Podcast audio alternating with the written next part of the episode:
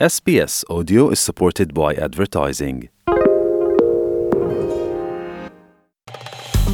Vi ste uz SBS Creation. Za još odličnih priča, sbs.au kosacrta creation. Radio SBS program na hrvatskom jeziku, ja sam Kruno Martinac. Istočni dio Australije suočava se s problemom nestašice električne energije, a mogući prekidi opskrbe strujom mogli bi se dogoditi i u Tasmaniji i Južnoj Australiji.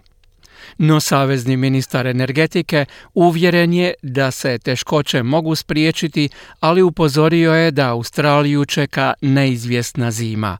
Prilog Amelije Dan. U zimsko vrijeme hladna soba nikome nije ugodno mjesto, osim možda za mesnicu.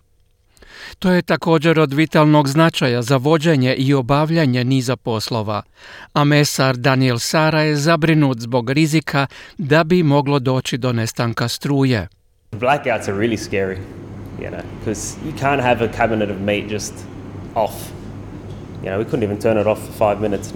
Nestanak struje stvarno je zastrašujući, jer ne možete održati meso bez hlađenja. Nismo ga mogli isključiti ni pet minuta tijekom snimanja, pa zamislite nekoliko sati, to bi bilo potpuno uništenje ali upravo je to bilo opasno blizu da se dogodi u ponedjeljak navečer, a moglo bi se ponoviti s australskim elektroenergetskim sustavom u kome je niz problema. Regulator je postavio gornju granicu cijene od 300 dolara po megavat satu u velikim dijelovima zemlje jer su rastuće veleprodajne cijene električne energije premašile dozvoljeni prag. To je potaknulo neke proizvođače i opskrbljivače energijom da revidiraju dostupnost svojih proizvoda na tržištu. Nadalje, regulator opskrbe uputio je upozorenje na manjak rezerve napajanja. Opskrba je pod pritiskom međunarodnih čimbenika, zahlađenje zbog godišnjeg doba zime, a elektrane na ugljen se isključuju i stavljaju van uporabe. Stručnjaci poput Tonija Vuda s instituta Greten kažu da se radi o nizu nesretnih okolnosti, ali nisu sve, kako govori, nepredvidive.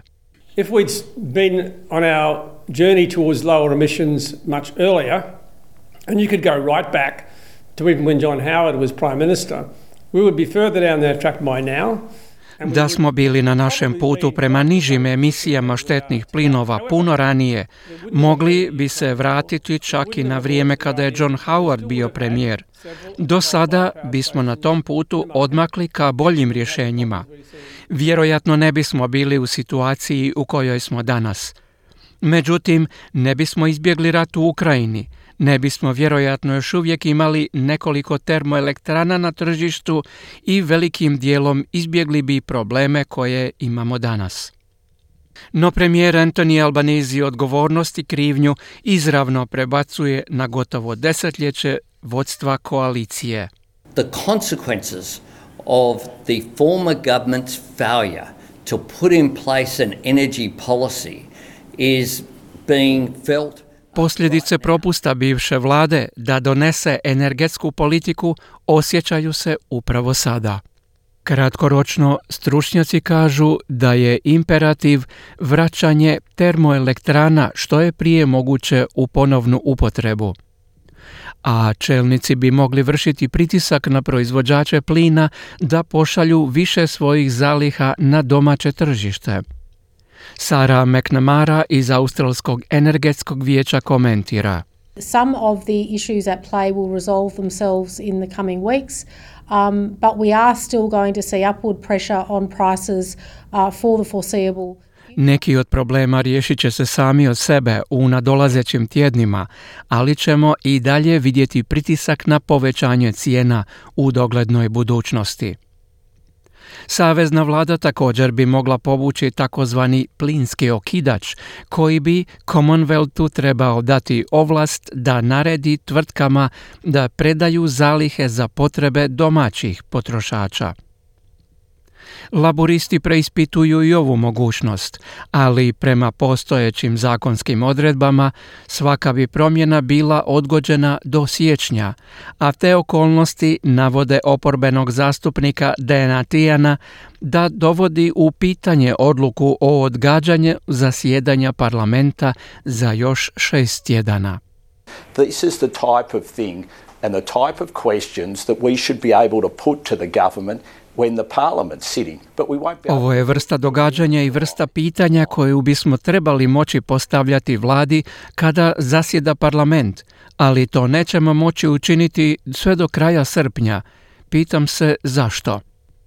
No ministar energetike Chris Bowen uzvratio je na ovo pitanje. One thing this government won't do is engage in knee-jerk ad hoc reactions.